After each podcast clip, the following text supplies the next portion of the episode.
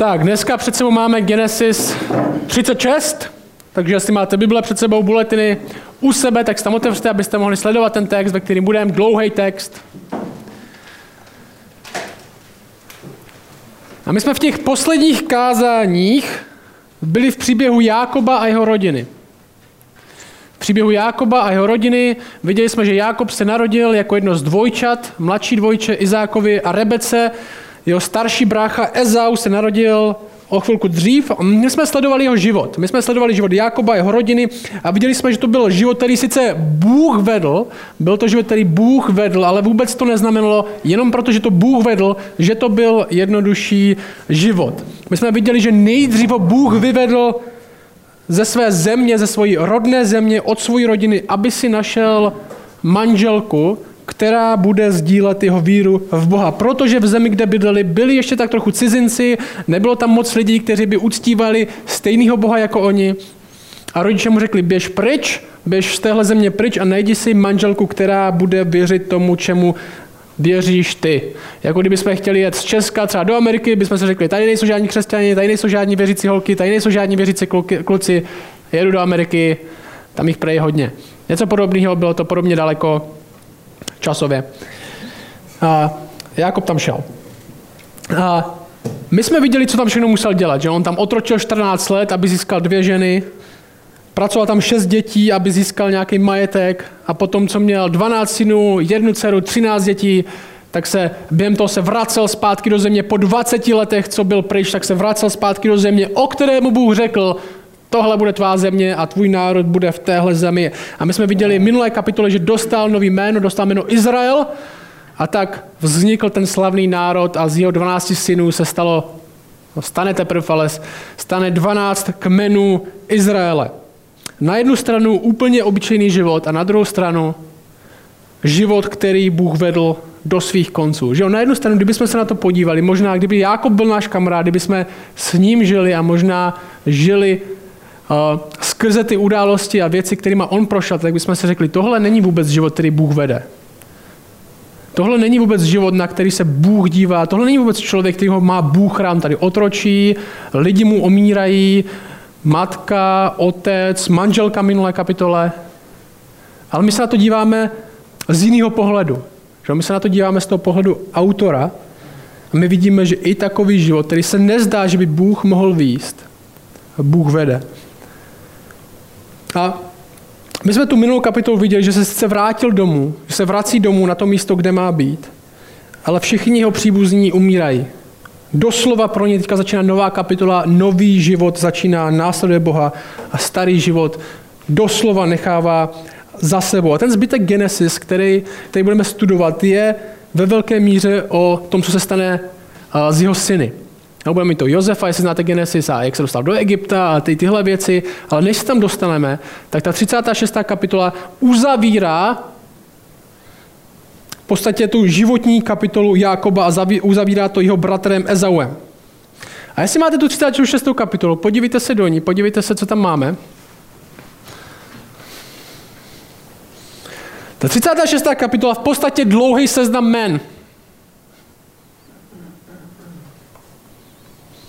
Potomků Ezaua, jeho bráchy. To je dlouhý rodokmen.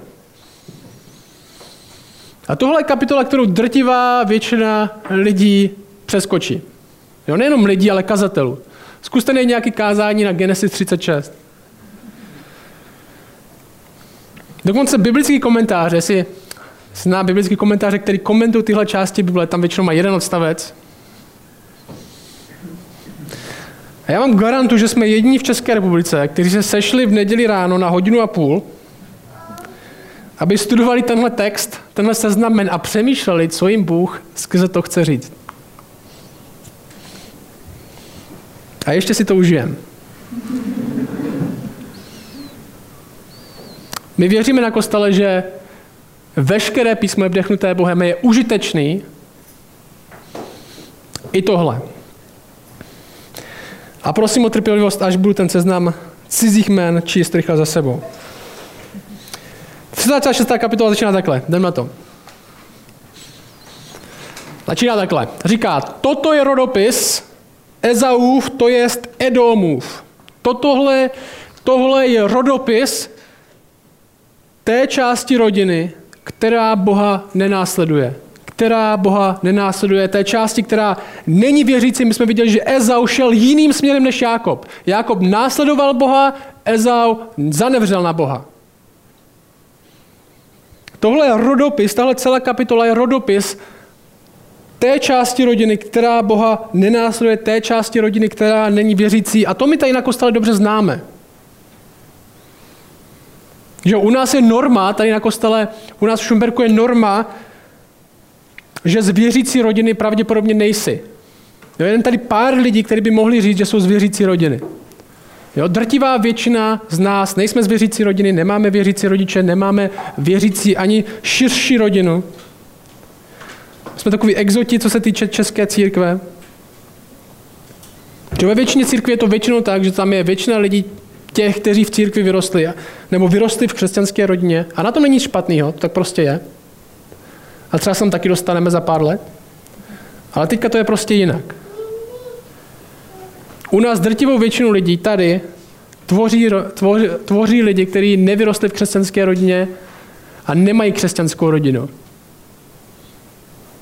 Možná z některých vašich příbuzných se křesťaní stali, ale pořád máte velkou část rodiny, která není věřící. Možná víme, jaký to je. Většina naší rodiny pořád není věřící. A my jsme možná ti jediní, že jo? My jsme možná takový ty jediní v rodině, takový ty divní, možná takový ti, ze kterých si utahují, když tam zrovna nejsme na nějaké rodinné oslavě. Takový ty blázni, takový ty divní v naší rodině. A dneska celá tahle kapitola, ten 30, ta 36. kapitola, celý ten rodokmen, celý ten seznam men je věnována téhle nevěřící části rodiny. Jak to s nima vlastně dopadlo? A ten hnedka ten první verš říká, Ezau je Edom. Stejně jako Jakob je Izrael, Edom byl národ, který byl jižně od Izraele. Z obou bratrů se stal národ. Edom je na jihu, sdílí s Izraelem hranice a tenhle první verš identifikuje čtenářům, tenhle Ezau je stejně otec národa jako Izrael. Někdo, kdo je neskončil, protože nenásledoval Boha, ale někdo, kdo se stal otcem národa. Ten text jde dál. Říká tohle. Ezau si vzal ženy z dcer kénánských. Jo, Kénán to byla ta země, ve které byli, ze které Jákob odešel, aby si tam náhodou nevzal nějaký ženy, který nepatří Bohu. Tenhle text říká, Ezau to tak neudělal. Vzal si Ádu, na Áďu, bychom mohli říct, dceru Chetejce Elona, Oholíbámu, no tak, dceru Anovu, vnučku chivejce Sibeona, identifikuji, abyste, si, abyste věděli, že měla slavného dědečka i, Bazematu, dceru Izmaelovu, sestru Nebájotovu, a půjdu rychle, to nestěne. Áda Ezauoj porodila Elifaza a Bazemat porodila Reuela. Oholíbáma porodila Jeuše, Jalama a Korácha. To jsou Ezauovi synové, kteří se mu narodili v kenánské zemi. Tak, my jsme viděli, že Jákob odešel, že Jákob odešel z téhle země do jiné země, do rodné země svých otců, aby si našel manželku, která s ním bude sdílet víru. My, víru. my jsme viděli, že musel vynaložit úsilí, my jsme viděli, že musel trochu riskovat, že se musel zbavit některých věcí, jít do neznáma a tak to prostě je. Jestli chceš najít někoho, kdo za to stojí, tak musíš vynaložit nějaký úsilí. A ta kenánská země, to je divočina. Že Izrael ještě moc nevlastnil, kolem byly národy, uvnitř byly národy, které neuctívali Boha, uctívali všechno možné. Jákob bude mít manželku, která s ním bude sdílet víru. A to je dobře a tak to má být. Že možná stejně jako pro nás v Česku, jak jsem říkal na začátku, to znamená pro ty lidi, co hledají manžel nebo manželku, to znamená velikou trpělivost, veliký úsilí, vzdávání se věcí, protože najít manželku nebo manžela není lehký. Zvlášť pro křesťany, kteří chtějí najít člověka, který s ním bude sdílet jeho víru. A Ezau to tak neudělal jako Jákob. A viděli jsme, že to bylo jedno z prvních, nebo jeden z prvních kroků k jeho zkáze. K jeho cestě od Boha. Začínal vztahy s lidmi, nebo s ženami, kteří měli jiný náboženství a jinou víru. Dokonce v Genesis 26, Genesis 26 komentuje jeho snědky takhle. Tohle 26-35, říká, tyhle sňatky, do kterých Ezau šel s těma ženama, který nezdíleli jeho víru, byly pro Izáka a Rebeku, pro tatínka maminku, hořkým trápením. Jo, Genesis nám řekla, tohle byla chyba. Místo, aby si Ezau našel věřící manželku, jak si najde tu, která je po ruce. A tak vytváří generace a generace lidí, kteří pro Boha nežijí a kteří Boha nikdy znát nebudou. A poslouchej teď, na tom, koho si vezmeš, a je tady z vás hodně svobodných, na tom, koho si vezmeš, záleží. Záleží, záleží, čemu ten člověk věří. Daleko víc, než jak vypadá. Daleko víc, než jak vypadá. A jestli se někdo na tohle dívá na internetu třeba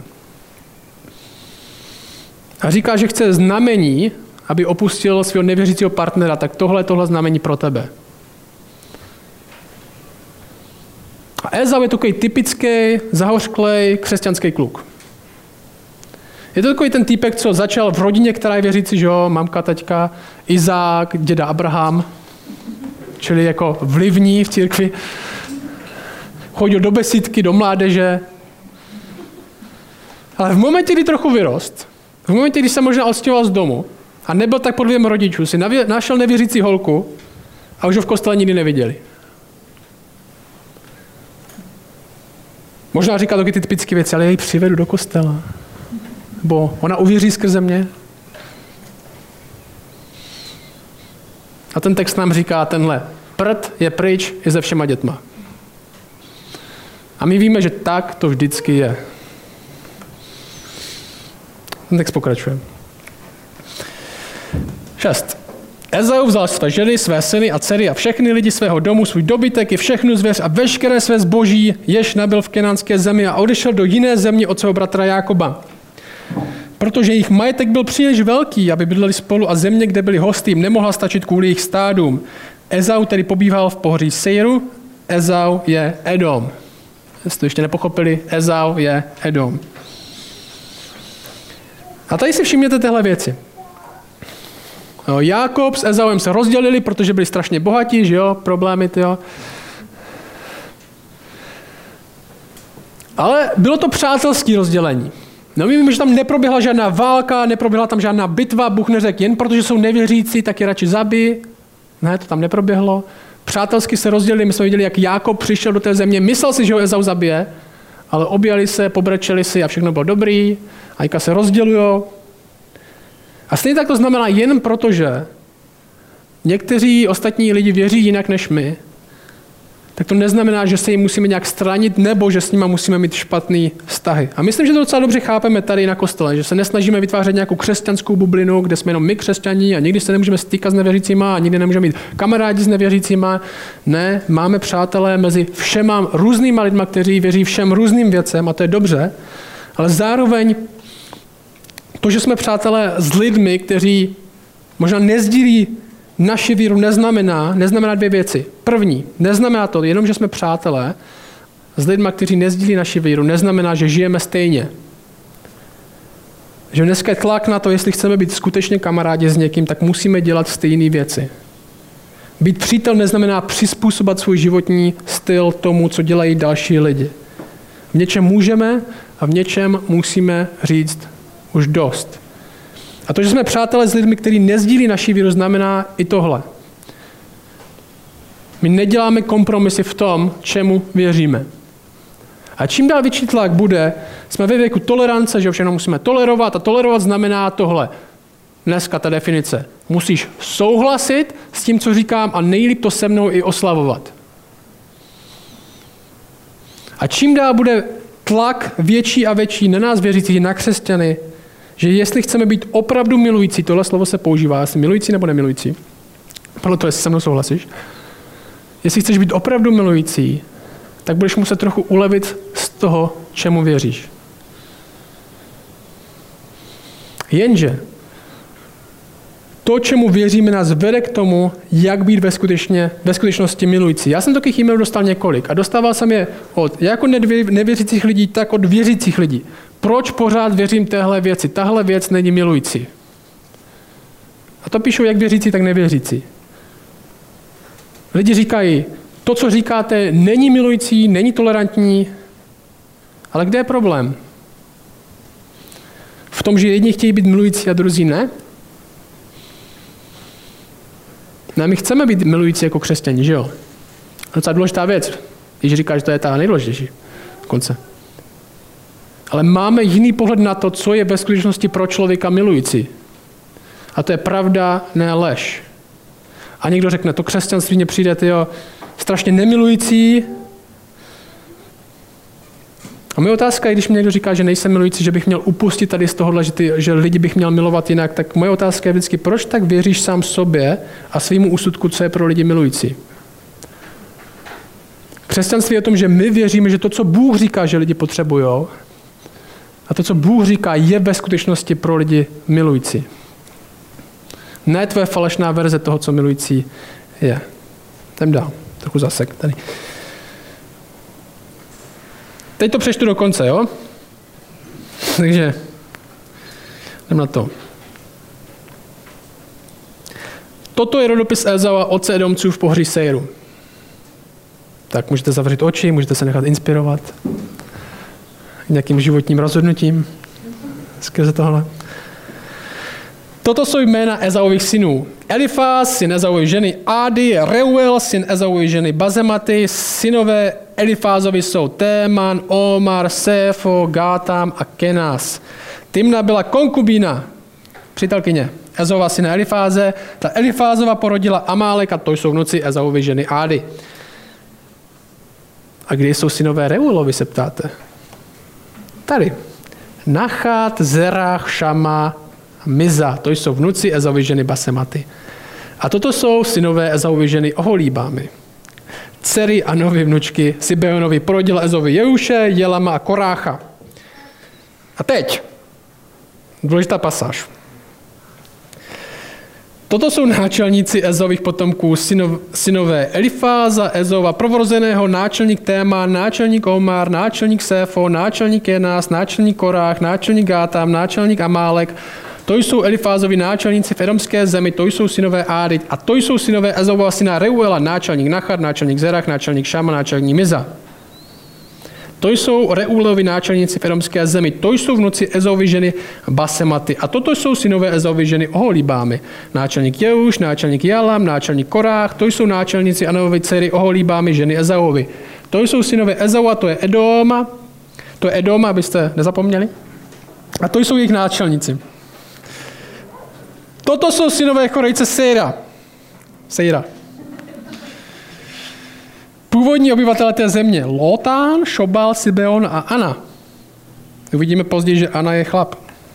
To bude překvapení, to bude zvrat v téhle, v téhle sekci. Dishon, Eser a Dishan. To je zajímavé, že pomínal Dishon, Eser Dishan. A Eser si říká, proč mi nepomalí Dishan třeba, že Ani mu říkali Eser. To jsou Sejrovi synové chorešti náčelníci v romské zemi. Lotánovi synové jsou Chorí a Hémán. Lotánova sestra je Timna. A toto jsou synové Šobálovi Alván, Manachat, Ebal, Šefo a Onán. Toto jsou synové Sibenovi Aja a Ana. A teďka pozor, jo. To je ten Ana, který nalezl v pustině horká zřídla, když pásl osly svého otce Sibeona. Takže aby nebyly žádné hádky v církvi, kdo ve skutečnosti nalezl horká, horká zřídla v poušti, tak to byl Ana. Jo? A toto jsou potomci Anovi. Dishon a Anova dcera Oholíbám. Bylo populární jméno? Asi. Myslím, že to pak je taky chlap později. No.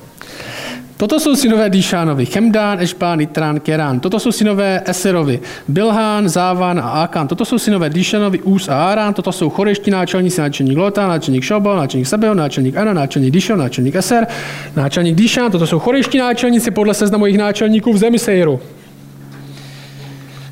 Tak jsme v půlce. Toto jsou králové, kteří královali v edomské zemi dříve než... Pozor, to je důležitý text. Toto jsou králové, kteří královali v Edomské zemi dříve, než nějaký král královal synům Izraele. Jo, v tomhle textu je málo informací mimo jmén, takže si musíme jich cenit. V Edomu královal Bela, syn Beorův a jeho město se jmenoval Dinhaba. Když Bela zemřel, stal se po něm králem Johab. To je dobrý na tom, že nejsme online, protože to nemůžete teďka vypnout. Takže mě vlastně jako jste nuceni poslouchat. Uh.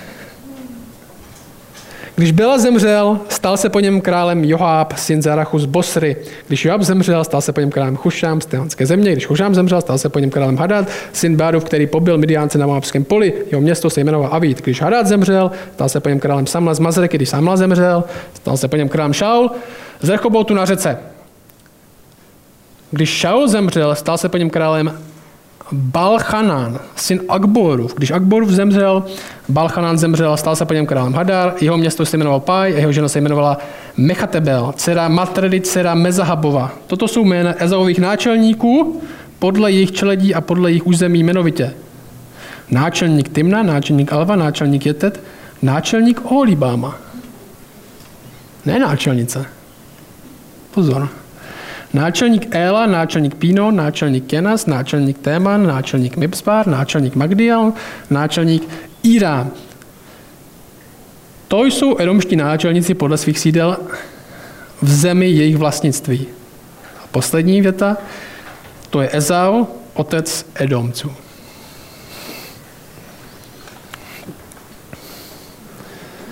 Mám čtyři hlavní body z tohohle textu. A ty jsou tyhle. Čeho si všimneme? První je požehnání nevěřících, pokrok nevěřících, nesmysl nevěřících a budoucnost nevěřících. Jdeme na to. Když chcete kázat nějaký text a přijdete k němu a řeknete, řeknete si, tohle chci kázat v církvi, O tomhle s lidma se chci bavit, tenhle text chci studovat. Tak jedna z nejdůležitějších otázek, nejdůležitějších otázek, kterou se musíte zeptat, je tahle. Proč je tahle kapitola v Bibli? Proč ji tady máme? Skutečný důvod. Jeden z hlavních důvodů, proč tuhle kapitolu tady máme, proč tahle kapitola je součástí Genesis, je říct tohle. Ezau a jeho potomci jsou na tom opravdu dobře.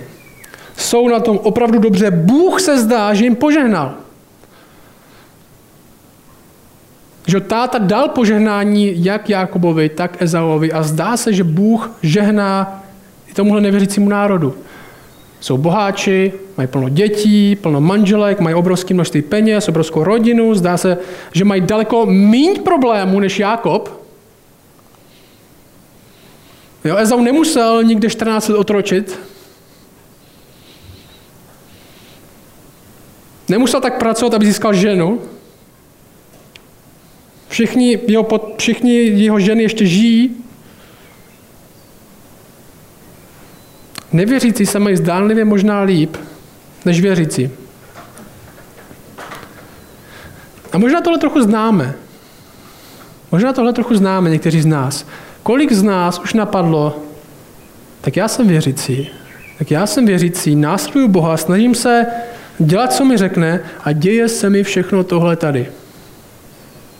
A děje se mi všechno tohle tady. A co je nejhorší? Tady ten vedle mě co Boha ani nezná, co nenásleduje tak trochu hajzlík, tak se zdá, že má jednodušší život, má lepší auto než já. Jak to, že se tady takový hajzlíci mají dobře? Nejenom já jsem na to někdy přemýšlel. Myslím, že s Radkem aspoň.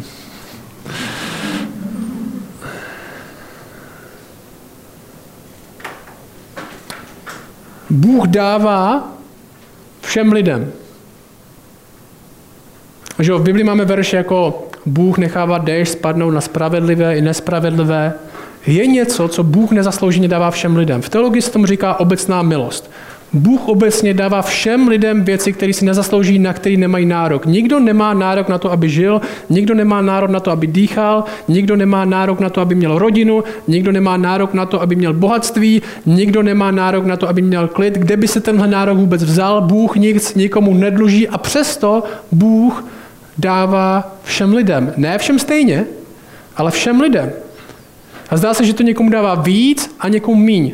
Tohle v teologii se říká obecná milost. Pak mám ještě konkrétní, specifickou nebo speciální, kde Bůh dává milost věřícím tak, že jim dává zachraňující milost. Takže zachraňuje specificky konkrétní lidi. Ale obecná milost dopadá jako déšť jak na věřícího, tak nevěřícího.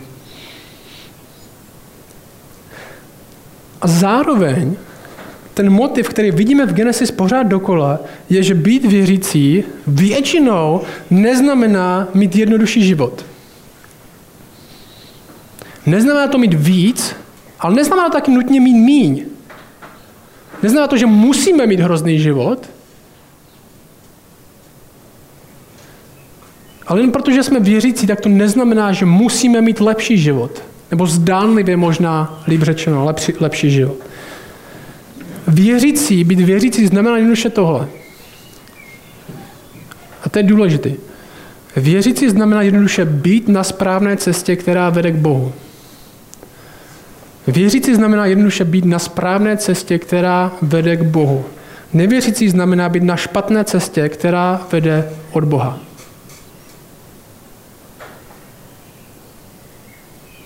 A já jsem přemýšlel nad nějakým obrazem, který by tady tohle nějak vystil a napadla mě jenom taky blbej.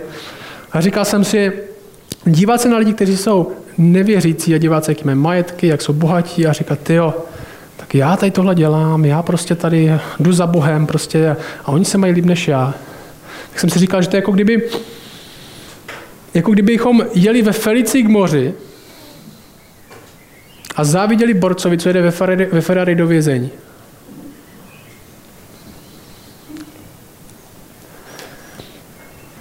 A co nám Bible říká?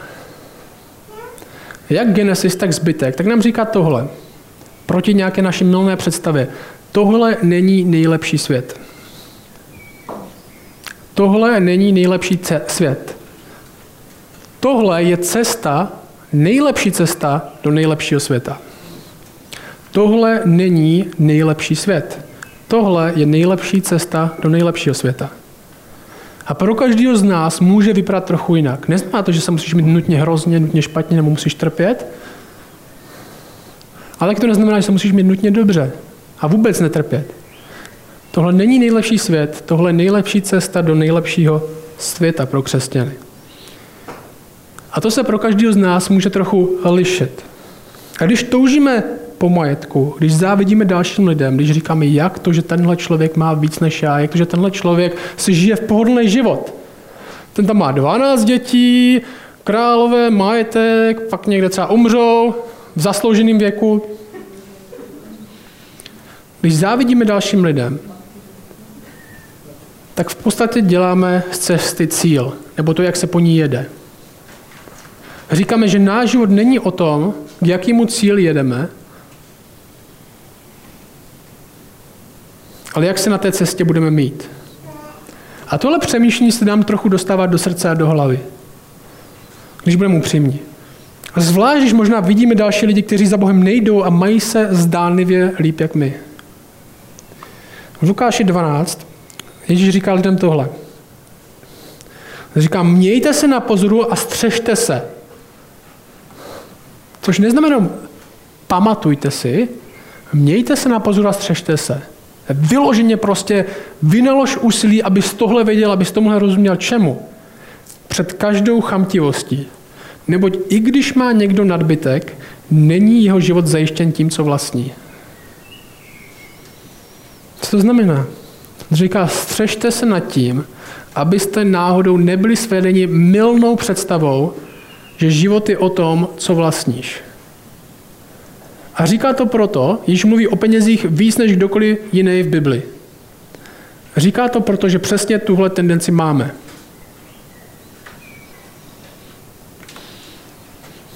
A v tomhle textu vidíme, tenhle text je o tom, že Bůh požehnal nevěřícím. V tomhle zemským, pozemským životě, zdá se. A není to tady ani negativně, ani pozitivně, prostě to Bůh udělal.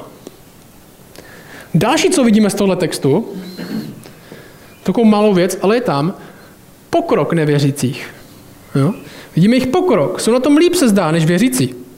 Mají struktury, dokonce mají krále a vedoucí. A ten text, jo, ten, jak jsem vám říkal, že to je důležité, jsem se nedělal srandu, ten text říká, komentuje to, a měli krále dřív než my. Měli krále a vedoucí dřív než Izrael. Ten text nám připomene sám, že ještě dlouho předtím, než měl Izrael nějaké struktury, tak oni je měli. Že Izrael teďka na chvilku bude ohladu za pár kapitol, pak budou fotrosy v Egyptě a pak se budou hádat na poušti. Pár set let. Ale je to pravda, prostě nevěřící dělají někteří, některé věci líp než my. A jsou vepředu. Že názornou ukázku toho jsou křesťanské filmy. Na většinu se nedá dívat. Nebo křesťanská hudba, že jo? My jsme ještě nevynalezli čtvrtý akord. To prostě je. Věřící toho dělají prostě líp jak my. Kromě The Chosen. To je dobře udělané. Se díváte. A tyhle otázky můžeme mít. Že jo? My taky žijeme v kultuře, kde křesťani nejsou tak moc vlivní. A nejsou tak napřed. Že jo? Máme jednu takovou jakousi katolickou stranu ve vládě, poprděnou, KDU ČSL. Křesťané tady nejsou ty nejbohatší. My nemáme pozici autority, nejsme ve vládě. A dost často slyšíme hlasy, že to musíme změnit. Musíme dostat, probojovat to, Někdy dokonce musíme uzákonit tu naši morálku nebo tu naši etiku. Teďka hodně frčí na sociálních sítích, nevím, jestli to sledujete. Manželství homosexuálních párů se teďka řeší. Hodně. A vždycky nějaký článek, Piráti jako za to, za to stojí teďka. A vždycky, když si otevřete komentáře na, pod nějakým článkem na Facebooku, což nedoporučuju, ale když to, když to otevřete, tak zvlášť na téhle otázce jsou taky dvě strany. Jedni ti, kteří chtějí, aby to prošlo, protože prostě už jsme jako 21. století, pokroková země, abychom nikomu nebránili si dělat, co chce, aby všichni měli stejné práva. A pak jsou tam takový ti, kteří jsou strašně jako tradiční a prostě pro rodinu a tradiční definice a křesťanské hodnoty. A možná si říkáme, tyjo, kdyby křesťani byli u vlády, tak by to bylo, tak by to bylo lepší. Nebo jaký je naš, jaká je naše role tady v tom všem? A tak to není, nikde k tomu nejsme povolaní. Co třeba řekneme na tu otázku homosexuálních svazků, co se děje? A jak by to mělo být? A já vám řeknu můj názor a berte to jako můj názor. Ať si každý dělá, co chce, my to budeme dělat jinak. To je můj názor. My nemusíme furt bojovat za to, aby prostě něco nějak bylo aby někdo jiný to dělal podle nás. Ať si každý dělá, co chce, my to budeme dělat jinak. Svět nepotřebuje změnu morálky, ale změnu spasitele. A otázka je, proč máme furt takovou tendenci za něco bojovat, aby stát něco změnil, aby stát něco definoval, abychom měli podíl na moci. Církev u moci tady na zemi není moc dobrý nápad. A ty problémy vždycky nastávají, kdy místo toho, abychom brali odpovědnost sami za sebe, za svou církev a za své rodiny, tak se snažíme vyřešit národní nebo světové problémy. Možná takový útěk, abychom nemuseli řešit sami sebe.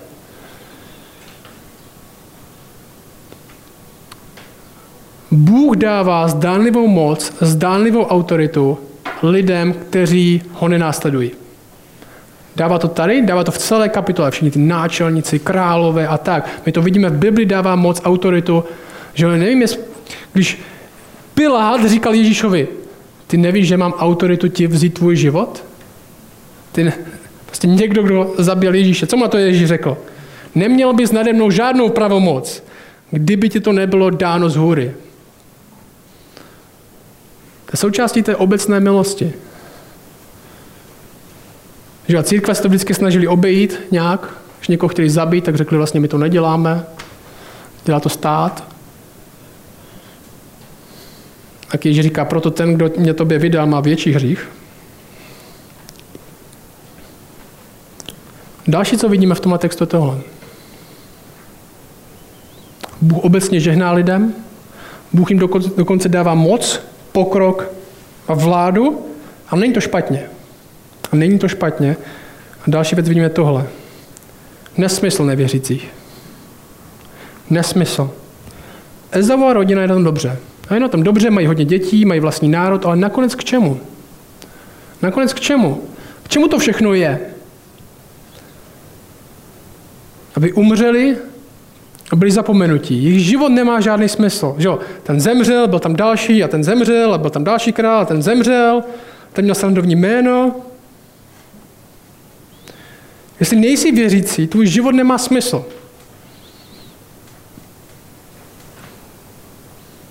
A v tomhle ten nesmyslný život nevěřícího člověka. Jo, říká nám, křesťanům, že my jsme blázni, že věříme nějakého dědu na obláčku, že jo, ten zdrcující argument, že věříme v dědu na obláčku, nebo že nás někdo zmanipuloval. Ale je to ve skutečnosti on, kdo žije tenhle život a musí si vymyslet svůj vlastní smysl. Smysl, pro který žít, který skutečně život nemá, aby si připadal dobře, jen aby nakonec umřel a jeho život byl zapomenut. A tenhle rodokmen, co tady máme, končí přesně tak, ničím. Když na konci uvidíme rodokmen Izraele, tak tam je přislíbení a Bůh vás navštíví a Bůh udělá tohle. A tady to končí přesně tímhle ničím.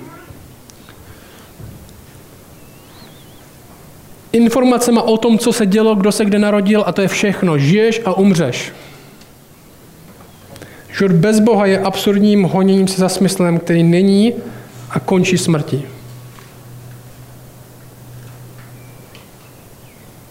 Je to jako střádat na té špatné cestě peníze pro lepší a lepší auto a nakonec k čemu. A poslední, co chci, aby jsme viděli, je tohle. Jsme viděli, že Bůh je požehnal, že Bůh dává vládu, pokrok a moc, ale že nakonec v tomhle není smysl. A posledně tohle budoucnost nevěřících. Já chci, aby jsme tohle viděli jako dobrou zprávu. Nemyslím to jako špatnou zprávu, nemyslím to a všichni zoří v pekle. Myslím to takhle. Dobrá zpráva je, že je naděje i pro ty, kteří se zdají být nejdále od Boha. Že je naděje i pro ty, kteří se zdají být nejdále od Boha. Pro ty, kteří se na Boha vykašlali, pro ty, kteří od Boha odešli. A Edom, jo, tady ten Ezaův národ, se v Bibli stane takovým obrazem vzdálených bratrů, který Bůh přivede zpět. Který Bůh přivede zpět. Bible mluví o dnu, který má přijít, kde bude den soudu, ale bude to taky den, kdy Bůh dá dohromady to, co je ztracené. Bible to někdy vykresluje, jako že uvidíte národy a lidé ze všech národů, kteří přicházejí k Bohu. Uvidíte lidi, o kterých jste si nikdy nemysleli, že by mohli v Boha uvěřit. Uvidíte lidi, o kterých jste si nikdy ani nemohli představit, jak by vůbec za Bohem mohli jít, tak tyhle přesně budou přicházet.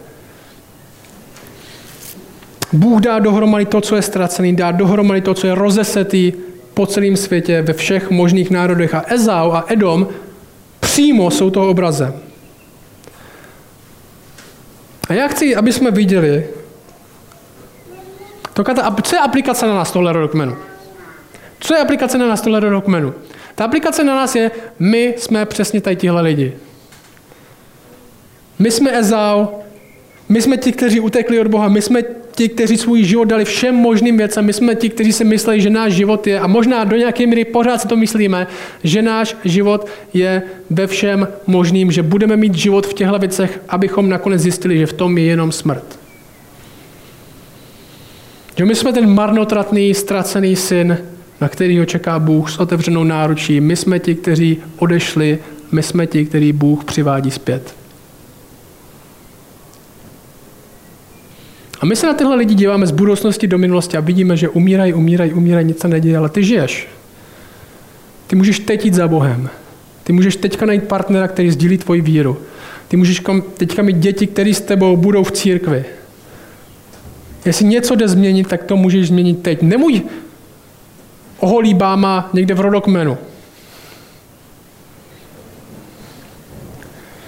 poslouchej tohle, tohle Amos, kniha Amos, 9. kapitola, 11. verš, a tam se píše tohle. Tam se píše o tom, že Bůh zas celou rodinu přivede zpět.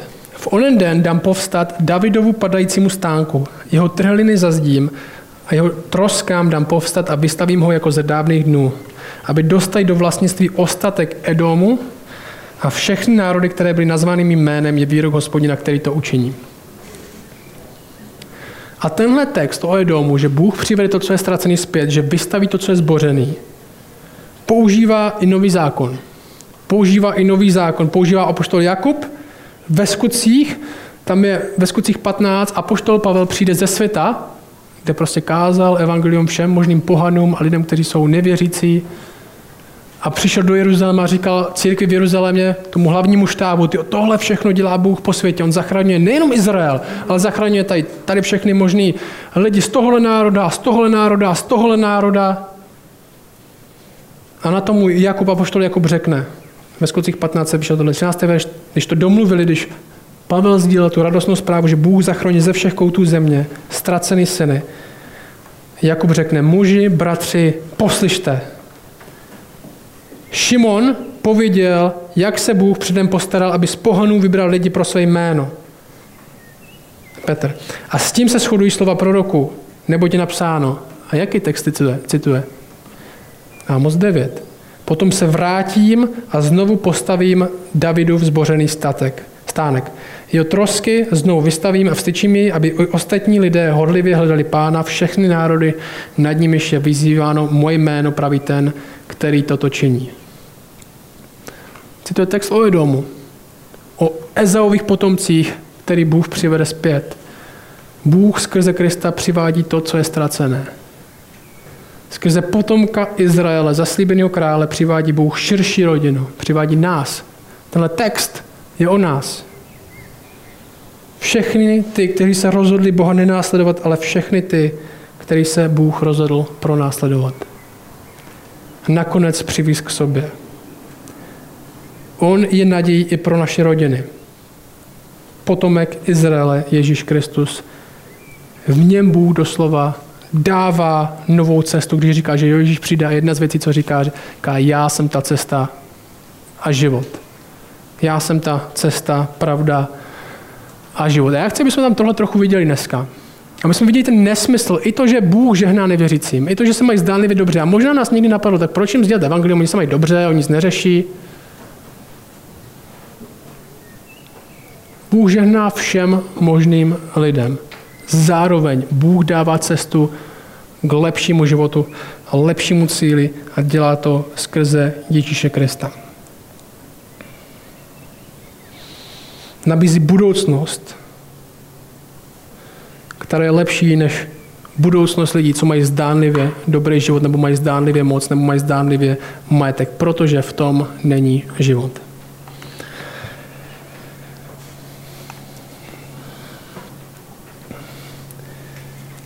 Těče, prosím, aby nás text o Ezauovi, o tom rodokmenu a všech těch lidech, co žili a zemřeli a měli majetky, ale neměli tebe, aby nás si tenhle text zastavil. Tě prosím, jestli někoho, kdo tady sedí, možná napadla jedna věc. Možná takhle jedna věc, kterou zahnal. Který řekl, teďka o ní nebudu přemýšlet. Aby jsme mu znovu připomenul. Aby jej tenhle rodokmen sloužil k tomu, aby si přivedl to, co je ztracený, zpátky k sobě. My všichni jsme se rozhodli, že za tebou nepůjdeme, ale ty se rozhodl, že půjdeš za náma. A to jsme ti vděční a chceme žít pro tebe i pro budoucnost, kterou nám pořád na téhle naší cestě dáváš. Amen.